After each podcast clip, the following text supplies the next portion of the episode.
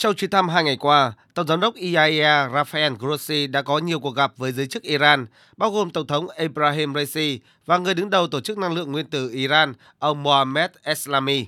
Tổng giám đốc IAEA khẳng định các cuộc gặp và đối thoại với Iran mang tính xây dựng và ông hài lòng với sự hợp tác của phía Iran, trong đó đặc biệt phải kể đến việc Iran cho phép các máy quay giám sát hoạt động hạt nhân được khôi phục trở lại. Uh,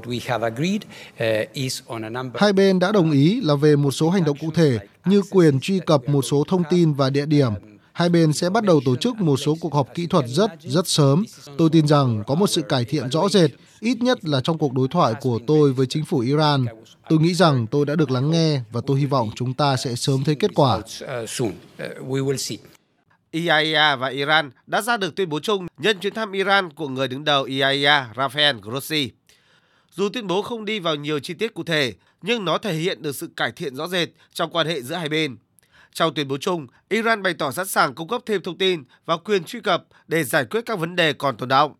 Việc Iran cho phép lắp đặt lại các thiết bị giám sát bổ sung phù hợp theo thỏa thuận hạt nhân Iran năm 2015.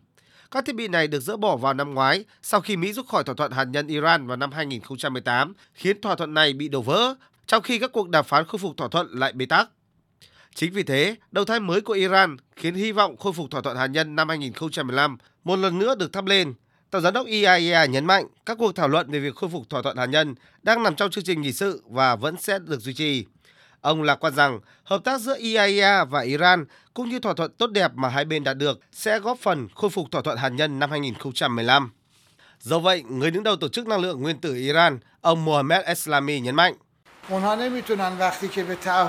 các quốc gia ký thỏa thuận hạt nhân 2015 không thể gây áp lực buộc Iran và cơ quan năng lượng nguyên tử quốc tế phải thực hiện các cam kết của chúng tôi khi chính họ cũng không thực hiện cam kết của mình. Do đó, như các bước đảm bảo, chúng tôi đã đồng ý với ông Grossi đặt quan hệ của chúng tôi trong khuôn khổ của biện pháp bảo vệ.